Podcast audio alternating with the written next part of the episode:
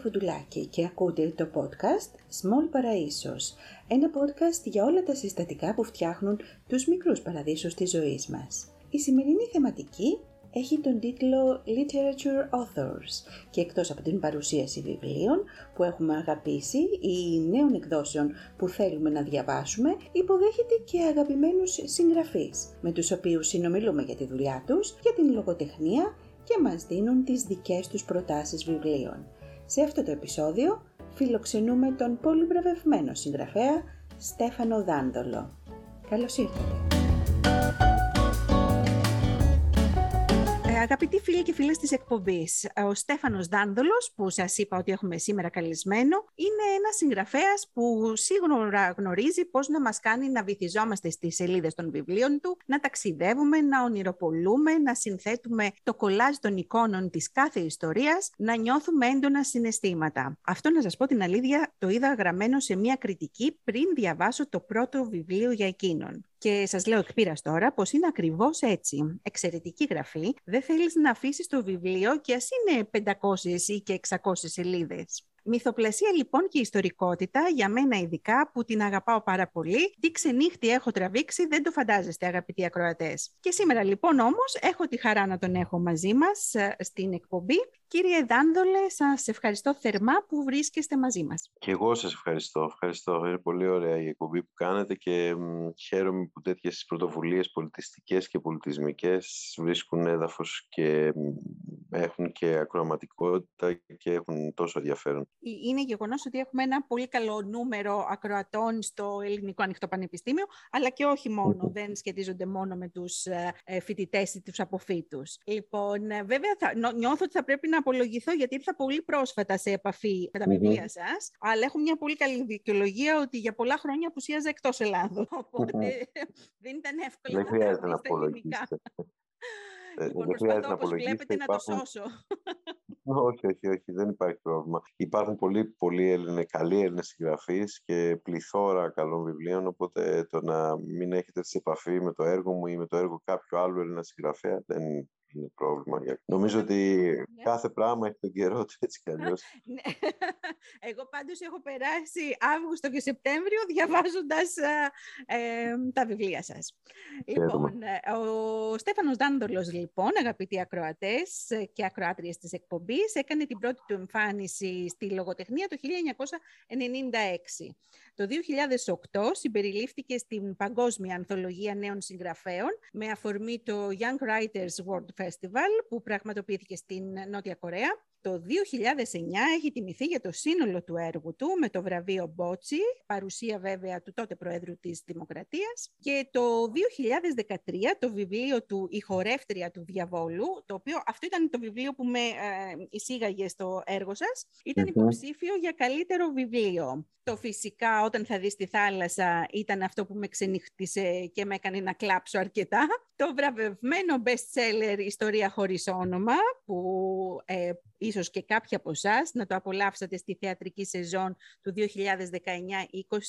Τιμήθηκε με πολλαπλά βραβεία κοινού, ενήλικων βιβλιοπολίων κλπ. κλπ. Λοιπόν, οπότε θα αρχίσω με μια πολύ κοινότυπη ε, ερώτηση. Κλεισέ, Πώς άρχισαν για εσάς σε σχέση με τη συγγραφή; Ε, υποθέτω ότι ήμουν από τους τυχερούς, γιατί το έχω ξαναπεί από πολύ μικρός ήξερα τι, τι ήθελα να κάνω. Μου άρεσε το γράψιμο. Είχα δύο γονείς που τους άρεσε το διάβασμα, οπότε περιτριγυριζόμουν από βιβλία και θυμάμαι από 7-8 χρονών πήγαινα Δευτέρα, Τρίτη Δημοτικού, έβαζα τη μητέρα μου να τις, ε, τις ε, υπαγόρευα λέξεις και φράσεις και έφτιαχνα σκιτσάκια και στο μυαλό μου προσπαθούσα να φτιάξω ιστορίες που ήταν παραλλαγές γνωστών ιστοριών, Ρομπέντο Δασόν, τρεις σωματοφύλακες, ζωρό κτλ. Ε, στη συνέχεια στο γυμνάσιο εντάξει, άρχισα να γράφω τα πρώτα μου διηγήματα και ποιηματάκια και, και τραγουδάκια. Εντάξει, νομίζω ότι το γράψιμο ήταν μέσα στο DNA μου από πολύ πολύ νεαρή ηλικία και επειδή και στα 18 μου ξεκίνησα να δουλεύω, μπήκα στη δημοσιογραφία ε, ταυτόχρονα με τις σπουδές μου, ε, θα έλεγα ότι το σαράκι της γραφής με απασχολούσε πάντα. σε, στο μεγαλύτερο μέρος της ζωής μου. Οπότε το να εκδώσω το πρώτο μου βιβλίο στα 26 μου ήταν ένα μάλλον φυσικό επακόλουθο. Άρα λοιπόν η οικογένεια βοήθησε το έργο σας, το να, μάλλον σας ε, επικρότησε, σας βοήθησε. Ναι, γιατί, βεβαίως, γιατί θεωρώ ότι ναι, κατά κάποιο τρόπο ξέρεις, ξέρετε καλλιεργούμαστε ως αναγνώστες, ως άνθρωποι που αγαπούν το βιβλίο, καλλιεργούμαστε την παιδική ηλικία. Ε, μαθαίνουμε να, να συμβιώνουμε το βιβλίο, ε, αναπτύσσουμε μια φετιχιστική σχέση με το βιβλίο, αυτή η μυρωδιά του μελανιού κτλ. Οι σημειώσεις στην άκρη της σελίδας. Ναι, οι γονείς μου αγαπούσαν τα βιβλία, ο πατέρας μου τον Καζαντζάκη, η μητέρα μου τον Ιούλιο Βέρνε. Έτσι ήρθα σε επαφή από πολύ μικρός με την Πινέλοπη Δέλτα, που αργότερα έγραψα για εκείνη, με Hans Christian Andersen, όλα αυτά τα βιβλία, με τα ξύλινα σπαθιά. Ήταν, ήταν βιβλία που με σημάδευσαν και με έκαναν να αγαπήσω το διάβασμα και κατ' επέκταση το γράψιμο. Γιατί νομίζω ότι οι συγγραφείς, αν δεν, είσαι, αν δεν αγαπάς την ανάγνωση, αν δεν αγαπάς το βιβλίο, δεν μπορείς να γίνεις συγγραφέας. Στην ουσία πώς ξεκινάς; Ξεκινάς θέλοντας να γράψεις μια ιστορία επηρεασμένος από μια ιστορία που διάβασε. Σωστό. Στην ουσία δηλαδή θέλεις να φέρεις στα μέτρα σου κάτι ε, που σου έχει αρέσει διαβάζοντάς το. Και Κάπως έτσι ξεκινάς. Οπότε ναι, θα έλεγα ότι ήταν καταλητική επίδραση των γονιών μου ναι. και της οικογένειας μου. Και εκεί πηγαίνει και ε, κάτι που λέμε γενικότερα, ότι στην Ελλάδα δυστυχώς οι Έλληνες δεν διαβάζουν πολλά βιβλία και δεν διαβάζουν στην καθημερινότητά τους γενικότερα. Θυμάμαι πάρα πολύ χαρακτηριστικά μια θεία μου, η οποία όταν άκουγε τον άντρα της να λέει στο, στα παιδιά τους «διαβάστε, κάντε αυτό και εκείνο», του έλεγε πάντα «ναι, αλλά δεν σε βλέπουν ποτέ να το κάνεις εσύ, μες στο σπίτι ας πούμε, έτσι» ένα λογοτεχνικό βιβλίο. Πιστεύετε ότι αυτό παίζει πολύ μεγάλο ρόλο σε σχέση... Ναι, παίζει. Η αλήθεια είναι ότι δεν διαβάζουμε σε σχέση με, με τους, ε, κυρίως τους βορειοευρωπαίους λαούς και τους κέντροευρωπαίους, ε, οι οποίοι τους βλέπεις, ας πούμε, στο μέτρο, όλοι είναι με ένα βιβλίο στο χέρι, το λεωφορείο, ακόμα και στα παγκάκια κάθονται σε ένα πάρκο, εμείς ε, συνήθως έχουμε το κινητό αντί για το, το βιβλίο. Δεν ξέρω, γιατί την ίδια έλλειψη χρόνου έχουν και εκείνοι και εμείς. Ίσως εμείς ως μεσογειακός λαός έχουμε λίγο ξοκύλει τα τελευταία χρόνια. Ίσως είναι και θέμα καλλιέργειας, θέμα κουλτούρας, θέμα ερθισμάτων. Παρ' όλα αυτά, όταν λέω σε νέα παιδιά να διαβάσουν, ε, είτε το λέω στο γιο μου, ο οποίος είναι, ε, πάει τρίτη δημοτικού, είτε το λέω σε πιο μεγάλα παιδιά, μαθητές που έχω στις σχολές δημοσιογραφίας και δημιουργικής γραφής. Δεν τους λέω ποτέ να διαβάσουν λογοτεχνία για να μάθουν ή να ενημερωθούν. Όχι, τους λέω να διαβάσουν ένα εξωσχολικό βιβλίο ή ένα λογοτεχνικό βιβλίο μόνο και μόνο για να περάσουν καλά, γιατί αυτό είναι στην ουσία το διάβασμα. Το διάβασμα είναι ψυχαγωγία και πρέπει να είναι. Ε, ακόμα και αν προβληματιστείς, ακόμα και αν πέσεις, ακόμα και όλα τα είδη, α, είναι ένα είδος ψυχαγωγίας. Είναι σαν να βλέπεις μια ταινία, είναι ένα ταξίδι που κάνεις εσύ και ο αυτός σου με τη βοήθεια του συγγραφέα που διαβάζεις. Και είναι ένα ταξίδι πολύ ωραίο και δημιουργικό γιατί είσαι μόνος σου σε αυτό το ταξίδι, δεν είναι κανένας δίπλα σου. Οπότε έχει και αυτή τη μυσταγωγία. Ναι, ναι. Οπότε δεν θα έλεγα ποτέ εξή διαβάστε ρε παιδιά ένα βιβλίο. Θα έλεγα διαβάστε ένα βιβλίο για να περάσετε καλά. Ωραία, σωστό. σωστό. Πώς επιλέγετε λοιπόν τα θέματα τώρα του, των δικών σας βιβλίων; Εγώ το ρωτάω γιατί με ενδιαφέρει, ε, έχω ένα ιστορικό σπουδών background και μου αρέσουν τα μυθιστορήματα που σχετίζονται με την ιστορία και θα ήθελα λοιπόν να δω ένα συγγραφέας πώς το σκέφτεται αυτό, πώς, πώς διαλέγει τα...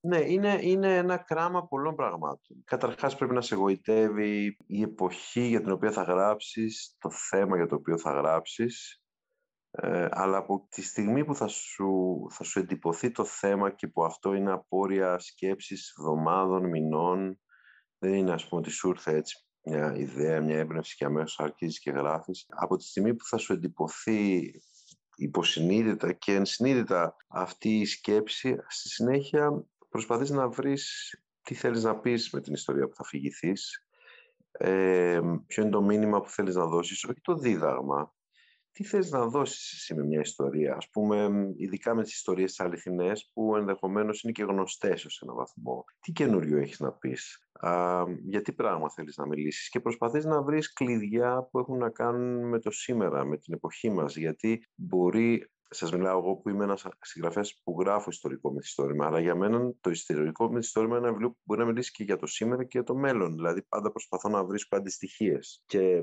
αλληλουχίες με την εποχή μας. Ε, οπότε σου έρχεται ένα θέμα, σου έρχονται πολλά θέματα Κάποια στιγμή όταν δεν γράφεις. Κάποια στιγμή ένα θα επιμείνει.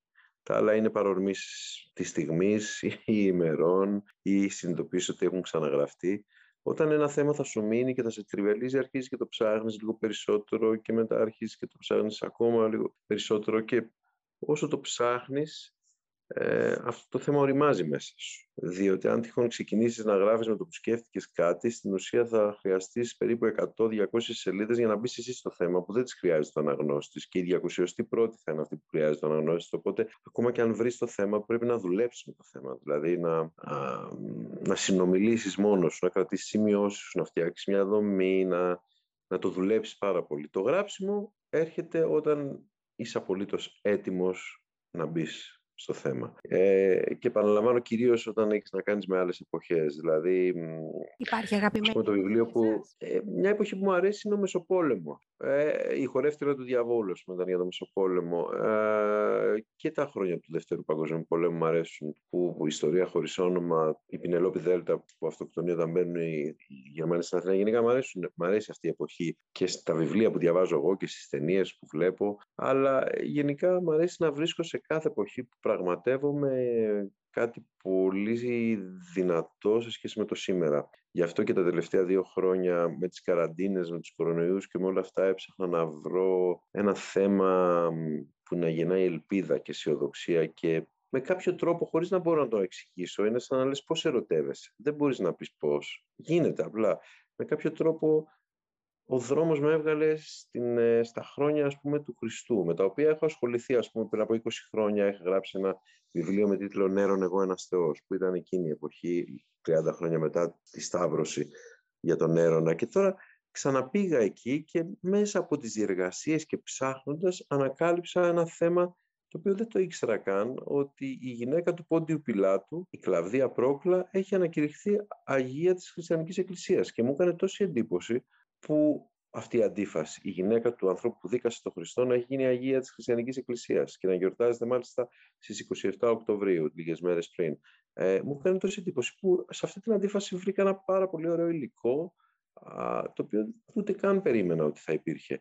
Και αυτό, έτσι γεννήθηκε το βιβλίο που βγαίνει τώρα. Μπράβο, για πείτε μου λοιπόν. Είναι, μιλάμε ναι, για το καινούριο σας βιβλίο που βγαίνει ναι. αυτό το μήνα η δίκη που άλλαξε, τον, κόσμο, Ναι, το οποίο αναφέρεται σε αυτή την Αγία που κανείς δεν γνωρίζει, ε, την Αγία Πρόκλα, που ήταν σύζυγος του Πόντιου Πιλάτου και η οποία κάτι που δεν το ήξερα γιατί δεν, το είχε, δεν, είχε αναφερθεί πουθενά παρά μόνο στο Ευαγγέλιο του Ματθαίου, δεν το έχει πει ούτε ο Τζεφιρέλης στον Ιησού από την Ναζαρέτ, που το βλέπουμε κάθε χρόνο, ούτε σε όλες αυτές τις ταινίες. Ήταν ο μόνος άνθρωπος εκείνη τη μέρα της Σταύρωσης του Χριστού, όταν έγινε η δίκη στο πρετόριο της Ιερουσαλήμ, ο μόνος άνθρωπος που προσπάθησε να τον σώσει, πηγαίνοντας κόντρα στον άνθρωπο. Συγκλονιστικό, γιατί και εγώ διάβασα το, ναι. το, το, πιστόφυλλο του βιβλίου όταν ετοιμαζόμουν για τη συνέντευξη αυτή, που βγαίνει τώρα όπως είπαμε ε, αυτό το μήνα και πραγματικά και σε, και σε όλα αυτά που συζητάμε αυτόν τον καιρό, ότι πάντα η γυναικεία παρουσία και άποψη λείπει από το ιστορικό πλαίσιο, ε, είναι ένα πολύ δυνατό στοιχείο. Ειδικά από εκείνες τις εποχές, βεβαίως. Ε, και τώρα κοιτάξτε, επειδή με ρωτήσατε πώς γεννιούνται τα θέματα. Αυτό το θέμα, αν δεν, είχε, να, αν δεν ερχόταν να ακουμπήσει στο σήμερα με κάποιον τρόπο, δεν θα με απασχολούσε ιδιαίτερα. Πώς όμως έρχεται να ακουμπήσει; Έρχεται να κουμπίσει, διότι σήμερα στην ανθρωποφαγία των social media συναντούμε διαρκώς δίκες, καθημερινά. Γινόμαστε δικαστές και δικάζουμε λέγοντας την άποψή μας με το χειρότερο τρόπο πολλές φορές, ρίχνοντας βιτριόλι σε αυτούς με τους οποίους διαφωνούμε ε, και γινόμαστε εισαγγελείς, προπονητές, ε, αστυνομικοί, δικηγόροι, έχουμε άποψη παντός επιστητού και δικάζουμε εύκολα μέσα από αυτό το δημόσιο βήμα που μας έχει δοθεί, τα social media. Οπότε, μέσα σε αυτό το ανθρωποφαγικό πλαίσιο, προσπάθησα να δω τι συνέβη σε εκείνη τη δίκη. Αλλά όχι από τη θρησκευτική πλευρά. Από την ιστορική πλευρά, έτσι όπως αυτή η ιστορική πλευρά έχει καταγραφεί. Δικονομικά, κοινωνικά, τι συνέβη εκείνη τη μέρα.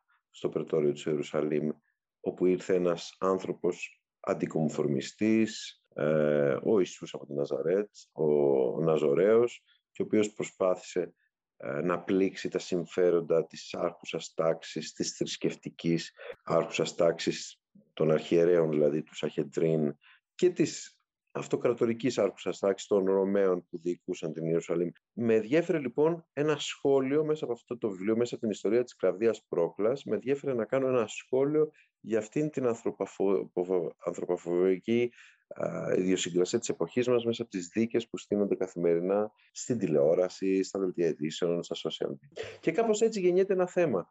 Δηλαδή δεν είναι, είναι πολύ δύσκολο το να γεννήσεις ένα θέμα. Για μένα τουλάχιστον είναι πολύ δύσκολο. Δεν είναι, δεν είναι, δεν είναι κάτι που έχει να κάνει σαν σπίρτο. Παπ, έρχεται μια έμπνευση. Δεν υπάρχει αυτό. Γενικά είμαι βραδίας καύσεως και ε, το θέμα πρέπει να οριμάσει μέσα μου και να με κατακλείσει και να δω πού μπορεί να με οδηγήσει. Γιατί αν δεν με οδηγήσει σε κάτι που πραγματικά να αξίζει τον κόπο και να πει κάτι παραπάνω, τότε δεν υπάρχει λόγος να γράψεις κάτι. Νομίζω, επειδή έχω διαβάσει τη συνεντεύξη σας και μου άρεσε πολύ αυτό που λέτε, ότι ε, για σας δεν είναι θέμα έμπνευσης, αλλά είναι θέμα μεθοδικότητας. Ναι, βέβαια. Και ότι ουσιαστικά πάντα προσεγγίζετε τα θέματά σας με ένα ερευνητικό ενδιαφέρον και έτσι φτιάχνετε την ε, ιστορία σας. Και ναι, γιατί αλλιώς... που σχετίζεται με αυτό είναι ότι πραγματικά υπάρχει μια ολόκληρη τυχογραφία της ε, συγκεκριμένης εποχής που την χτίζετε και την παρουσιάζετε πώς; Έχουν τα βιβλία σας σίγουρα ε, ανάγκες πηγών και αρχείων. Ε, υπάρχουν δύο ειδών συγγραφείς. Οι συγγραφείς που είναι βιωματικοί και οι συγγραφείς που γράφουν και άλλα πράγματα. Οι συγγραφείς που είναι βιωματικοί δεν χρειάζονται καμία ερευνητική διάσταση. Ο Hemingway είχε πηγή έμπνευση στη ζωή του, ο Φίλιπ Ρόθ το ίδιο. Α, πολύ σπουδαίοι συγγραφείς. Ε, ε, προσωπικά εγώ ανήκω σε ένα, στο, άλλο, στο άλλο μήκος κύματος και επειδή ακριβώς ασχολούμαι με άλλες εποχές και όχι με τη δική μας, δεν έχω επιλογή. Το πιο σημαντικό είναι η έρευνα. Διότι αν τυχόν δεν... Και, και όχι μόνο η έρευνα ως προς τα γεγονότα. Αυτό, εντάξει, είναι, θα μου πείτε, κάτι που πρέπει να γίνει. Η διαφορά ενός καλού ιστορικού μυθιστορήματος με ένα μυθιστόρημα ιστορικό της σειράς έγκυται στα πραγματολογικά, δηλαδή στις λεπτομέρειες τις πραγματολογικές. Ε, αν θες να περιγράψεις πούμε, το πόμολο μιας πόρτας, πρέπει να χρησιμοποιήσεις τα συστατικά που αφορούν τις πόρτες εκείνης της εποχής. Φανταστείτε, φανταστείτε ότι με την τρέλα που με διακρίνει ως προς το να είμαι ακριβής, ε, το οποίο εμείς απολαμβάνουμε στα μυθιστορήματα βέβαια. Ναι, και ξέρετε, γι' αυτό δεν είναι και απόλαυση για μένα το γράψιμο. Το γράψιμο για μένα δεν είναι απόλαυση. Δεν το αγαπώ. Δηλαδή, έχω μια σχέση, θα έλεγα, αγάπης και μίσους με το γράψιμο, διότι με κουράζει τρομερά. Και όσο περνούν τα χρόνια, με κουράζει και με φθείρει όλο και περισσότερο.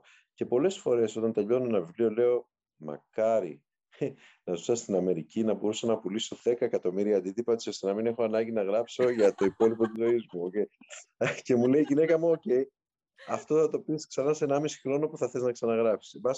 είναι η δουλειά. Είναι το γεγονός ότι πρέπει να μοχθήσει γιατί ε, αλλιώς η σύνθεση δεν θα είναι ολοκληρωμένη. Οπότε για να είσαι πιστικός και για να είσαι α, πηγαίος, οφείλεις να δώσεις στον αναγνώστη μέχρι και την τελευταία λεπτομέρεια.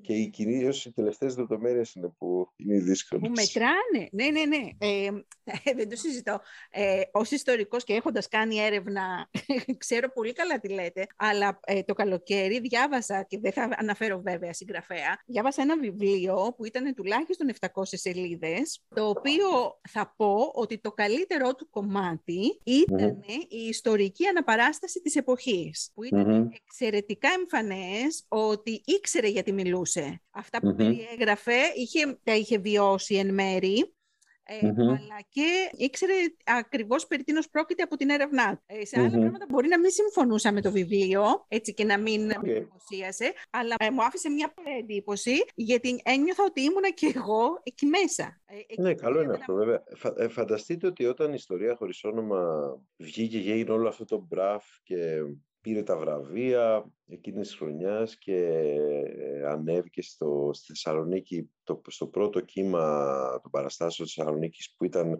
που ήταν έτσι μια πρόγευση για το τι θα επακολουθούσε και στο θεατρικό κομμάτι που ήταν sold out 1,5 χρόνο, ε, βρέθηκε ένας αναγνώστης και μου είπε να σας πω κάτι, κύριε Δάνδολο, έχετε κανένα λάθος στο βιβλίο σας. Πραγματολογικό. Μου λέει τα χαρτομάτιλα δεν υπήρχαν το 1908, υπήρχαν από το 1911. Και είχε δίκιο. Ναι. Και φανταστείτε, και φανταστείτε, δεν το διόρθωσα ποτέ. Θα μπορούσα σε μια από τις επόμενες εκδόσεις, γιατί με τα χαρτομάτιλα, τα χαρτομάτιλα μου είχαν φέρει γούρι. Ναι, Πήρε ναι, τα ναι, βραβεία, ναι, έγινε αυτός ο τόρο, πούλησε τόσο πολύ. Οπότε δεν το διόρθωσα. Αλλά παρόλα αυτά είχα κάνει αυτό το λάθος. Δεν υπάρχουν Ναι, ναι, ναι. χαρτομάτιλα το 1908 και υπάρχουν το 1911. Αλλά θέλω να πω εντάξει, τέτοια.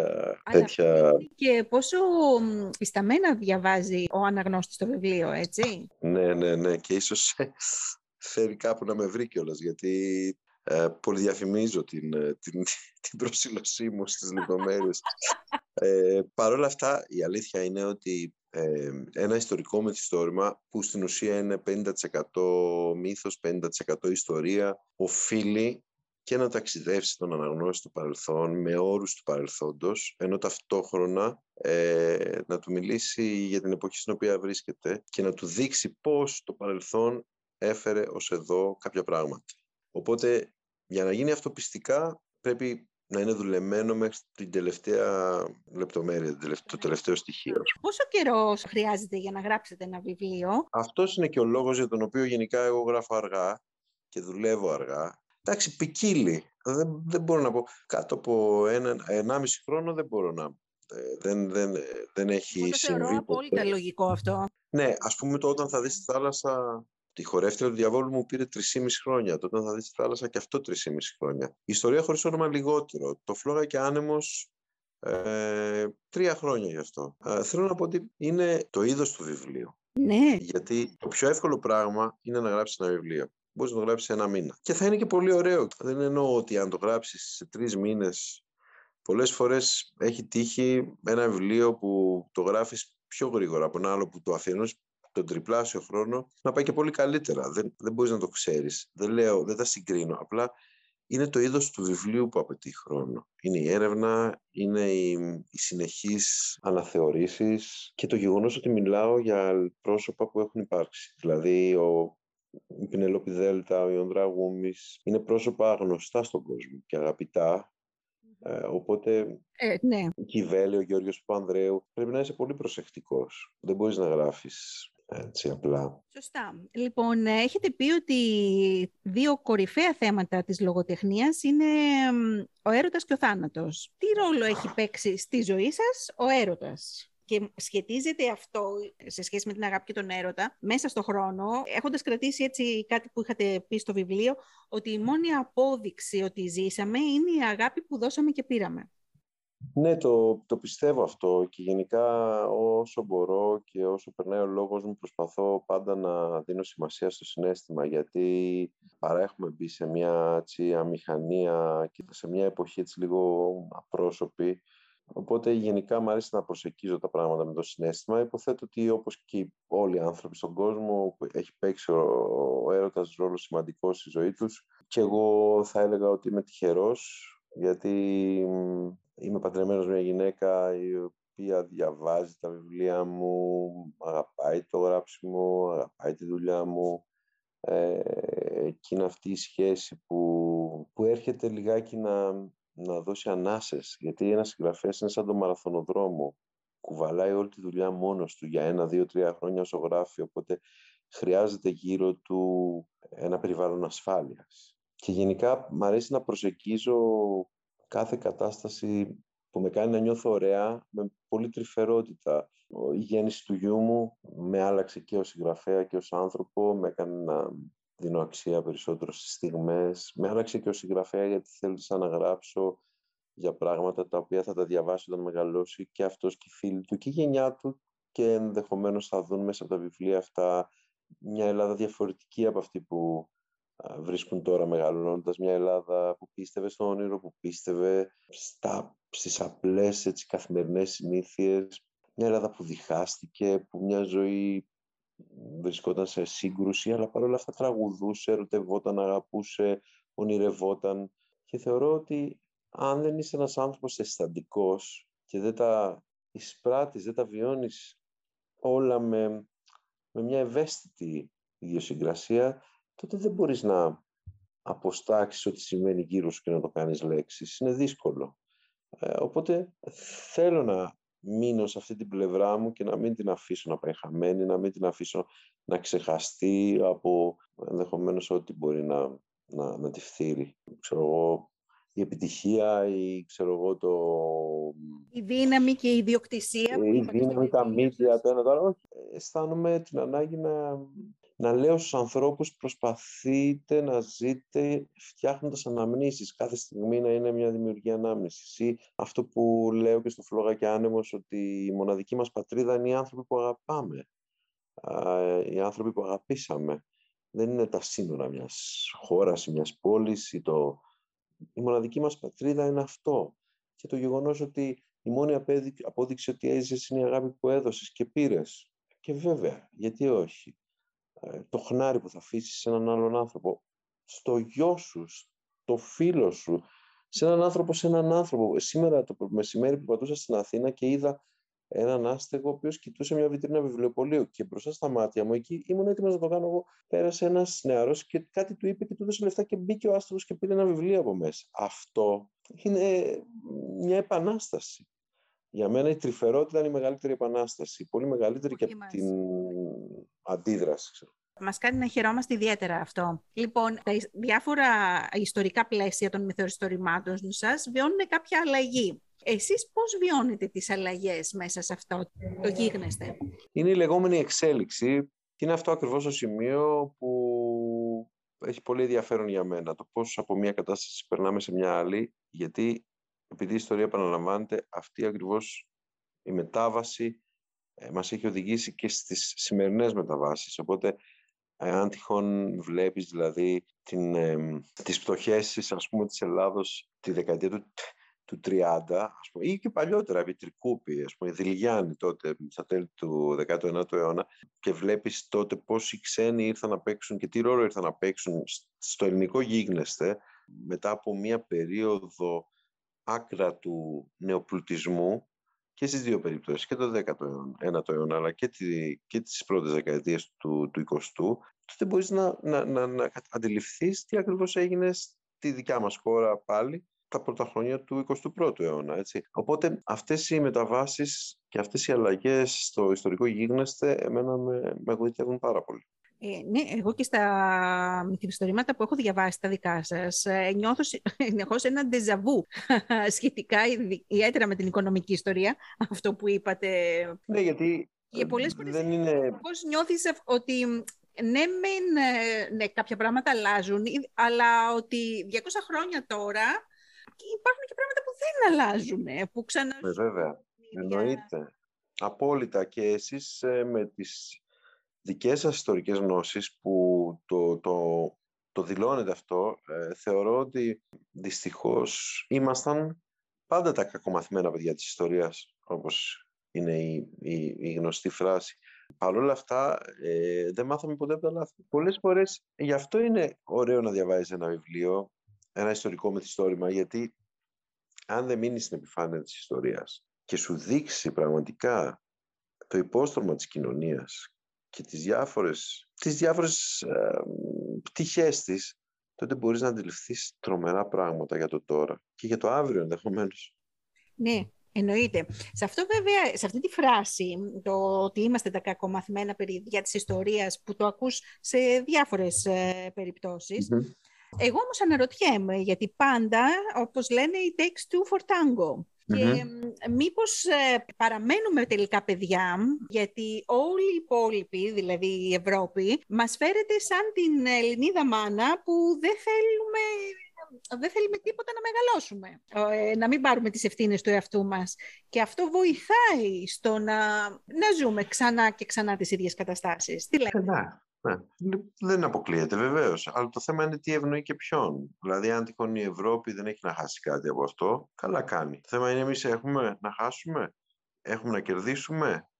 Διότι μακροπρόθεσμα μόνο να χάσουμε έχουμε. Η Ευρώπη δεν έχει να χάσει κάτι με το να μας αντιμετωπίζει ως παιδιά, αφού εμείς θέλουμε να μας αντιμετωπίζουν ως παιδιά. Ναι, λέω ότι απλά ένα παιδί, όταν δεν το αφήνει ο γονιός να μεγαλώσει, ναι, γι' αυτό παραμένει. Δεν έχει την, την οριμότητα να, να καταλάβει κάτι ε, διαφορετικό. Μα εξαρτάται όμως, δεν νομίζω ότι δεν μας αφήνει κανένα να το κάνουμε, δηλαδή στο χέρι μας θα ήταν. Είναι θέμα πολιτικών οι οποίες δεν είναι πρόθεσμες, είναι απόλυτα μακροπρόθεσμες και έχουν να κάνουν με πράγματα τα οποία τα βρίσκουμε μπροστά μας πολύ αργότερα. Αλλά κανείς δεν ενδιαφέρεται διότι το μικροπολιτικό και μικροκυβερνητικό ρίσκο πάντα της εκάστοτε εξουσίας είναι το τώρα. Δηλαδή θέλω να πω ότι κανείς δεν θέλει να πάρει ένα, ε, ένα ρίσκο μεγαλύτερο και ενδεχομένως καλά κάνει. Και εγώ στη θέση του μπορεί να κάνω το ίδιο, αφού έτσι είναι τα πράγματα.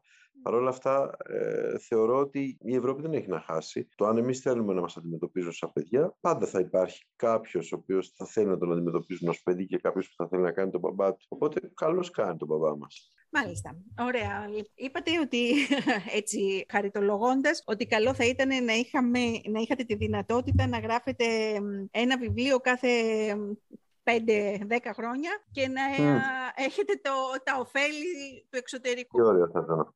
Λοιπόν, σωστό, σωστό. Ναι. Είμαστε δυστυχώς μία γλώσσα που βιβλία μας δεν μεταφράζεται πάρα πολύ συχνά. Πολύ σωστή παρατήρηση, πολύ σωστή. Τα δικά σας βιβλία όμως ε, μεταφράζονται σε ποιες γλώσσες; Εγώ ανήκω στους τυχερούς, ε, γιατί έχουμε μεταφράσει στο εξωτερικό σε τέσσερις γλώσσες, αλλά το θέμα δεν είναι ποιος είναι τυχερός και ποιος δεν είναι τυχερός. Το θέμα είναι ότι η ελληνική γλώσσα, καλός ή κακός, επειδή είναι μια κλειστή γλώσσα. Δηλαδή, ο λόγος για τον οποίο οι ξένοι έχουν μείνει κυρίως στον Καζαντζάκι είναι ότι οι ξένοι εκδοτικοί οίκοι έχουν Έλληνες αναγνώστες έτσι ώστε να πάρουν το χειρόγραφο και να το αξιολογήσουν. Βασίζονται σε μια μετάφραση δύο-τριών σελίδων, σε μια σύνοψη από τα 300 ελληνικά βιβλία της κάθε χρονιάς και μέσα σε ελάχιστο χρονικό διάστημα, γιατί έχουν και άλλα 10.000 βιβλία από όλο τον κόσμο, ε, ή θα τους ενδιαφέρει κάτι, δεν τους ενδιαφέρει. Δεν είναι ότι, ας πούμε, τα αγγλικά, ένα αγγλικό βιβλίο έρχεται στην Ελλάδα, όλοι μας ξέρουμε αγγλικά, γαλλικά, γερμανικά, ισπανικά, είναι γλώσσες πολύ ανοιχτές. Ε, εύκολα μπορείς να βρεις, να διαβάσουν χειρόγραφα ξένα από βιβλία που είτε έχουν κάνει επιτυχία είτε δεν έχουν κάνει. Εμείς οι Έλληνες, οι σύγχρονοι Έλληνες συγγραφείς, όμως στο εξωτερικό δυσκολευόμαστε επειδή ακριβώς η ελληνική γλώσσα είναι κλειστή, όπως ακριβώς το είπατε. Δεν υπάρχουν οι Έλληνες αναγνώσει για να διαβάσουν. Οι Έλληνες αναγνώσει των εκδοτικών, έτσι. Ο ναι. αναγνώστης ως επάγγελμα, όχι ω. Το ωραίο είναι να, να μεταφράζεται σε μια γλώσσα συγγραφείς από πολλές διαφορετικές χώρες. Δηλαδή να μεταφράζεται ένας Νοτιοκορεάτης, να μεταφραστεί ένας... Ε, ε, δηλαδή να υπάρχουν Ρώσοι στη γλώσσα σου και να μπορείς να γνωρίζεις άλλες κουλτούρες. Ε, ενώ βγάζουμε πολύ ωραία βιβλία, η σύγχρονη ελληνική λογοτεχνία έχει να επιδείξει πολύ ωραία έργα. Πολύ, και, και πιστεύω και σημαντικότερα από πάρα πολλά βιβλία που μεταφράζονται από άλλες γλώσσες στα ελληνικά. Ε, Παρ' όλα αυτά, χωλένουμε σε αυτό το μέτωπο. Ο συγγραφέας λοιπόν ζηλεύεται καθόλου ξένους συγγραφείς που απευθύνονται σε ένα κοινό που αγαπάει το διάβασμα; Ε... Τρική ερώτηση. ναι, ε, θα έλεγα ότι όχι. Ο παλαιότερος εαυτός μου ίσως να ζήλευε. Εντάξει, τώρα τα τελευταία χρόνια το βλέπετε διαφορετικά. Δεν έχω παράπονο. Δεν έχω, όχι, δεν έχω παράπονο. Ο κόσμος αγαπάει τα βιβλία μου τα αγοράζει. Δεν μπορώ να πω ότι έχω παράπονο. Αυτό που ζηλεύω είναι ότι στις προηγμένες χώρες, δηλαδή ας πούμε σε μια αγορά σαν την αμερικανικη το γράψιμο θεωρείται μια πολύ ακριβή Ακόμα και όταν σε προσκαλέσουν σε ένα βιβλιοπωλείο για να κάνεις παρουσίαση, θα πληρωθείς. Ναι, ναι, ναι. Και οι συγγραφείς είναι απόλυτα επαγγελματίες. Ε, αυτό ακριβώς, είναι επαγγελματίες. Ναι. Εδώ, ναι, αντιμετωπίζονται έτσι, ακριβώς. Εδώ είσαι επαγγελματίας μόνο αν τα βιβλία σου πουλάνε. Αν τα βιβλία σου δεν πουλάνε, δεν είσαι επαγγελματίας. Εγώ είμαι επαγγελματίας τα τελευταία χρόνια. Για πολλά χρόνια δεν ήμουν επαγγελματίας όμως.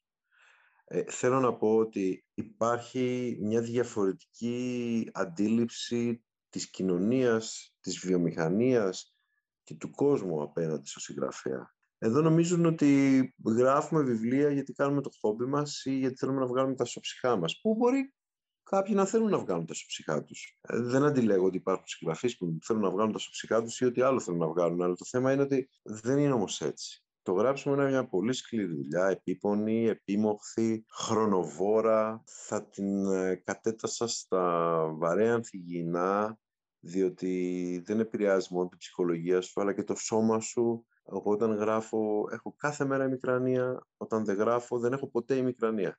Δηλαδή τώρα δεν γράφω 6 μήνες και δεν, δεν, δεν με έχει πονέσει το κεφάλι μου μία μέρα. Όταν γράφω επί ένα χρόνο μπορεί να με πονέσει το κεφάλι μου κάθε μέρα. Θέλω να πω ότι είναι διαφορετικό. Αυτό ζηλεύω σε κάποιες χώρες του εξωτερικού, στην Γαλλία, στην Αγγλία. Ε, το, το γεγονός ότι όλο το σύστημα διαχειρίζεται διαφορετικά το γράψιμο σαν εργασία. Έτσι, και, ναι. και αυτούς που γράφουν και κάνουν αυτή τη δουλειά. που γράφουν και είναι πολύ υποστηρικτικοί. Ε, ναι. Ναι. Ναι, όχι, σίγουρο αυτό. Τώρα, εσείς που έχετε και εκδοτικό, ε, έχετε σχέση δηλαδή με τον εκδοτικό οίκο, μέσα στην πανδημία πιστεύετε ότι υπήρξε κάποια στροφή προς το βιβλίο, υπάρχουν τέτοια δείγματα ότι τελικά ότι αυτή η περίοδος βοήθησε το κομμάτι των βιβλίων; Ναι, και μεγάλη στροφή θα έλεγα. Δεν ξέρω όμως αν τυχόν η στροφή ήταν προς τα καινούργια βιβλία. Ε, αυτό δεν το έχω προσδιορίσει. Παρ' όλα αυτά υπήρχε πολύ μεγάλη στροφή προς το διάβασμα. Μπορεί να έκλεισαν τα βιβλιοπολία, αλλά το ηλεκτρονικό εμπόριο σημείωσε ρεκόρ πωλήσεων. Παρ' όλα αυτά νομίζω ότι ο κόσμος στράφηκε προς βιβλία που ή του είχαν διαφύγει τα προηγούμενα χρόνια, ίσως επειδή και, και χρόνο να το ψάξει, ε, να σερφάρει δηλαδή σε εκδόσεις με την καραντίνα. Παρ' όλα αυτά, αν εξαιρέσει κανείς το κλείσιμο των βιβλιοπολίων που ήταν ένα μεγάλο πλήγμα για την αγορά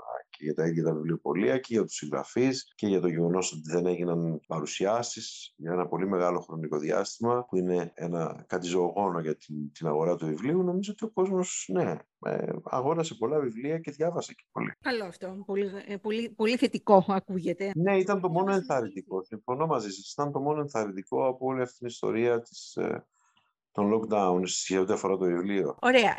Ποιο βιβλίο ξένου συγγραφέα έχετε ζηλέψει και θα θέλατε να είχατε γράψει εσείς; Ε, είναι πάρα πολλά. Σίγουρα. Αλλά εσύ είναι... είναι... Ωραία, θα διαλέξω, θα διαλέξω ένα βιβλίο που διαβάζω αυτή την εποχή ναι. που δεν το ήξερα. Μέχρι πριν από δύο εβδομάδες δεν το ήξερα και πραγματικά το, έχω, το, το ζηλεύω γιατί το θεωρώ πολύ σπουδαίο βιβλίο είναι ενός Αμερικανού που λέγεται Adam Johnson. Έχει βγει από τις εκδόσεις ε, του 21ου, νομίζω, ε, ε, εν πάση περιπτώσει, δεν θυμάμαι ποιες εκδόσεις, αλλά ε, λέγεται «Ο γιος του αφέντη των ορφανών». Είναι ένας παράξενος τίτλος με δύο γενικές. Εμένα η χρήση δύο γενικών σε σειρά ε, μπορεί να με κάνει να με αποθεί αλλά παρόλα αυτά το βιβλίο είναι τόσο καλογραμμένο και πήρε Pulitzer το 2013, μόλις τώρα κυκλοφορεί στα ελληνικά. Επειδή τα Pulitzer τα κυνηγάω και μου αρέσουν σαν βραβεία, είναι δηλαδή τα βιβλία που παίρνουν Pulitzer, είναι στο ύφος το αναγνωστικό το δικό μου. Το πήρα την πρώτη μέρα της κυκλοφορίας, πριν από μερικές μέρες. Ε, λοιπόν, το έχω ζηλέψει. Είναι ένα εξαιρετικό βιβλίο, μιλάει για τη Βόρεια Κορέα.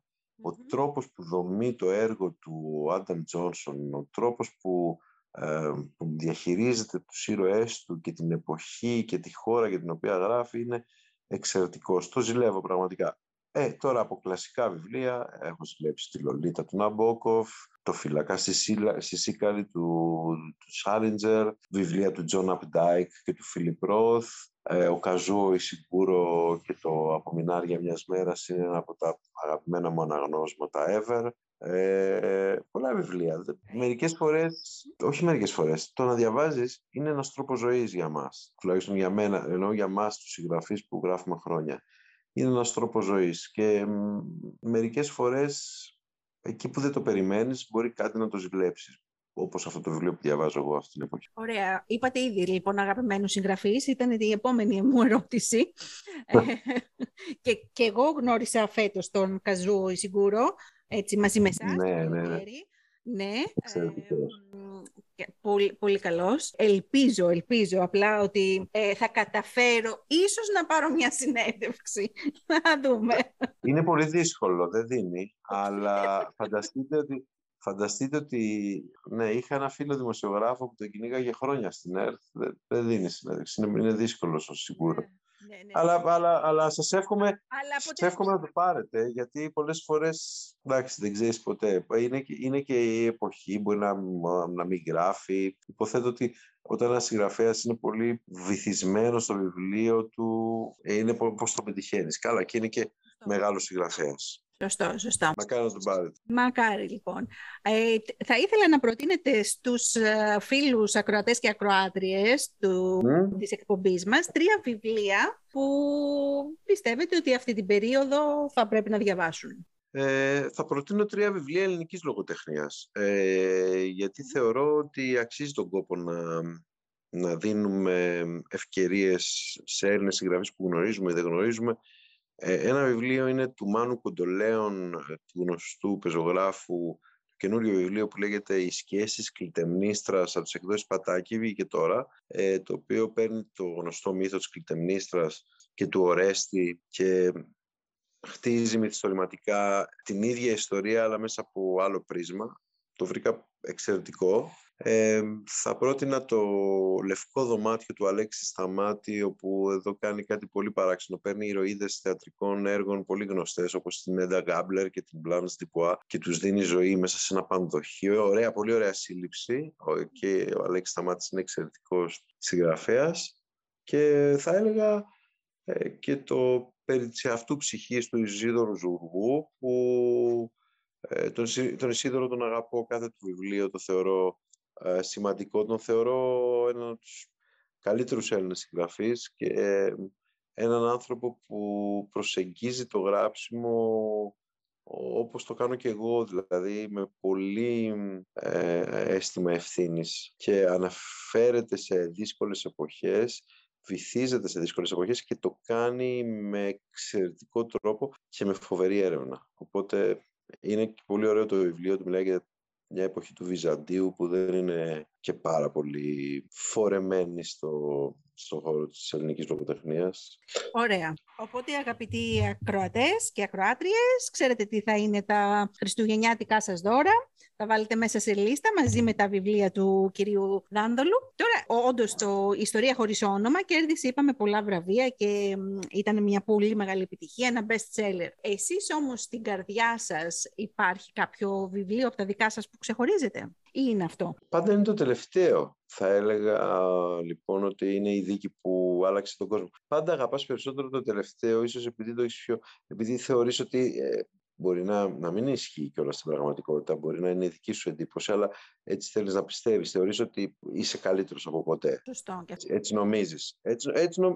αυτή, αυτό θέλεις και επειδή αυτό θέλεις, αυτό νομίζεις. Δεν σημαίνει ότι έτσι είναι, αλλά αυτή είναι η εντύπωση που έχεις. Οπότε πάντα αγαπάς το τελευταίο. Τώρα θα έλεγα, αν τυχόν απέκλεια το τελευταίο, θα έλεγα ότι όσο πιο αντικειμενικά μπορώ να σταθώ, Νομίζω ότι το «Όταν θα δεις τη θάλασσα» είναι ένα βιβλίο που ό,τι αφορά το γράψιμο ήταν το peak μου. Δηλαδή, εάν τυχόν έχω ένα 10 ας πούμε, στο γράψιμο, αυτό είναι το 10 μου. Α, εντάξει, θα συμφωνήσω. Ε, εγώ το βρήκα καταπληκτικό και μου άρεσε ιδιαίτερα και μέσα από αυτή την τώρα τη συνομιλία μας, της ε, τέλος πάντων μίας ώρας και μόνο, έχω την εντύπωση ότι βλέπω πολλά κομμάτια του συγγραφέα ε, ως πρωταγωνιστή και το αντίθετο όπως και είναι πολύ ωραίο να το νομίζω να το βιώνεις αυτό ως αναγνώστης. Ναι. Ε, εντάξει, από εκεί πέρα τα πρώτα μου βιβλία δεν μπορώ να τα ξαναδιαβάσω. Τα βιβλία που έγραψα παλιά για τη δεκαετία του 90 τα θεωρώ άτεχνα, αλλά ήταν ένα αναγκαίο κομμάτι γιατί χάρη σε αυτά έγινα αυτός που είμαι ε, πια. Παρ' όλα αυτά δεν μπορώ καν να τα ανοίξω. Δηλαδή τα τέσσερα πρώτα μου βιβλία μου είναι πολύ δύσκολο να τα ξαναδιαβάσω. Η ιστορία χωρίς όνομα είναι σημαντική για μένα γιατί μου έδωσε πάρα πολλά πράγματα και το φλόγα άνεμος. Γενικά όπως είναι το γνωστό κοινότοπο κλισέ κάθε βιβλίο είναι παιδί σου αλλά κάθε βιβλίο όμως έχει και μια διαφορετική θέση στην καρδιά σου. Σωστό και αυτό, σωστό. Λοιπόν, και κλείνοντας, δεν είπαμε πότε βγαίνει το βιβλίο στα βιβλιοπολία. 11 Νοεμβρίου. Η δίκη 11 Νοεμβρίου, λοιπόν, η δίκη που άλλαξε τον κόσμο.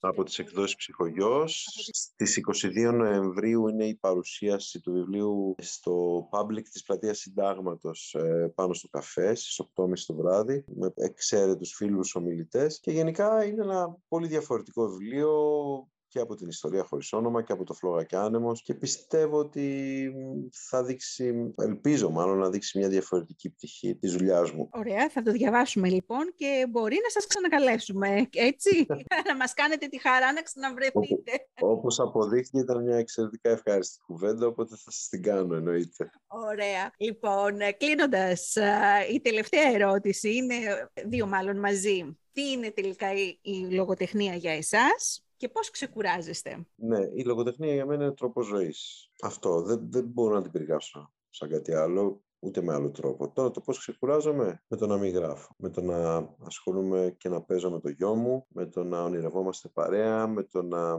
περνάμε και οι τρεις, η μαμά του, αυτός και εγώ, ωραίες οικογενειακές στιγμές, με το να αφιερώνω στιγμές σε, σε όλη την οικογένειά μου, με το να βλέπω την ΑΕΚ να παίζει ποδόσφαιρο ή μπάσκετ, στην τηλεόραση, στο γήπεδο, με το να διαβάζω βιβλία χωρίς να σκέφτομαι για τρεις ολόκληρες μέρες μια φράση ή τη μισή φράση και να ψάχνω την άλλη μισή γιατί μου συμβαίνει κατά κόρον όταν γράφω. αυτό. Πολύ απλά πράγματα, ακούγοντας μουσικές. Πολύ απλά, αλλά πολύ ωραία. Ναι, δεν θέλω και τίποτα άλλο. Αυτό, αυτό, αυτά, αυτά είναι που με γεμίζουν. Τα βιβλία, οι δίσκοι, η οικογένειά μου και η ΑΕΚ στο ποδόσφαιρο. Τίποτα άλλο. Τώρα ξέρετε, με τσιγκλάτε, ε, όχι ότι παρακολουθώ ποδόσφαιρο, να πω την αλήθεια, αλλά αφού μένω στον Πειραιά, καταλαβαίνετε. Κατάλαβα, Το αντίθετο Ωραία, δεν πειράζει. Ωραία, σας ευχαριστώ πάρα πολύ που δεχτήκατε Εγώ σας ευχαριστώ. συνέντευξη. Πάντα να κάνετε τέτοιες συνεντεύξεις, συγγραφή είναι πολύ ενδιαφέρουσες. Σας ευχαριστώ και θα το κάνω λοιπόν. Έχουμε την καινούργια μας θεματική, στην οποία την ξεκινάτε ουσιαστικά εσύ για αυτή τη σεζόν. Ε... Και είμαι και γουρλής, να ξέρετε, οπότε θα πάει καλά. Τέλεια, τέλεια. Σας ευχαριστώ, σας ευχαριστώ πολύ. Σας περιμένω στις 22 Νοεμβρίου στο Public να έρθετε 8.30 το βράδυ. Φυσικά και θα είμαστε εκεί. Η εκπομπή μας θα είναι εκεί. Ακούσατε το podcast Small Παραΐσος με την Γεωργία Φουντουλάκη. Ένα podcast για τους μικρούς παραδείσους της ζωής μας. Ακολουθήστε μας στις πλατφόρμες Spotify, Google Podcast και Anchor και στα social media της εκπομπής μας για να μην χάνετε τα καινούργια επεισόδια μας. Γεια σας!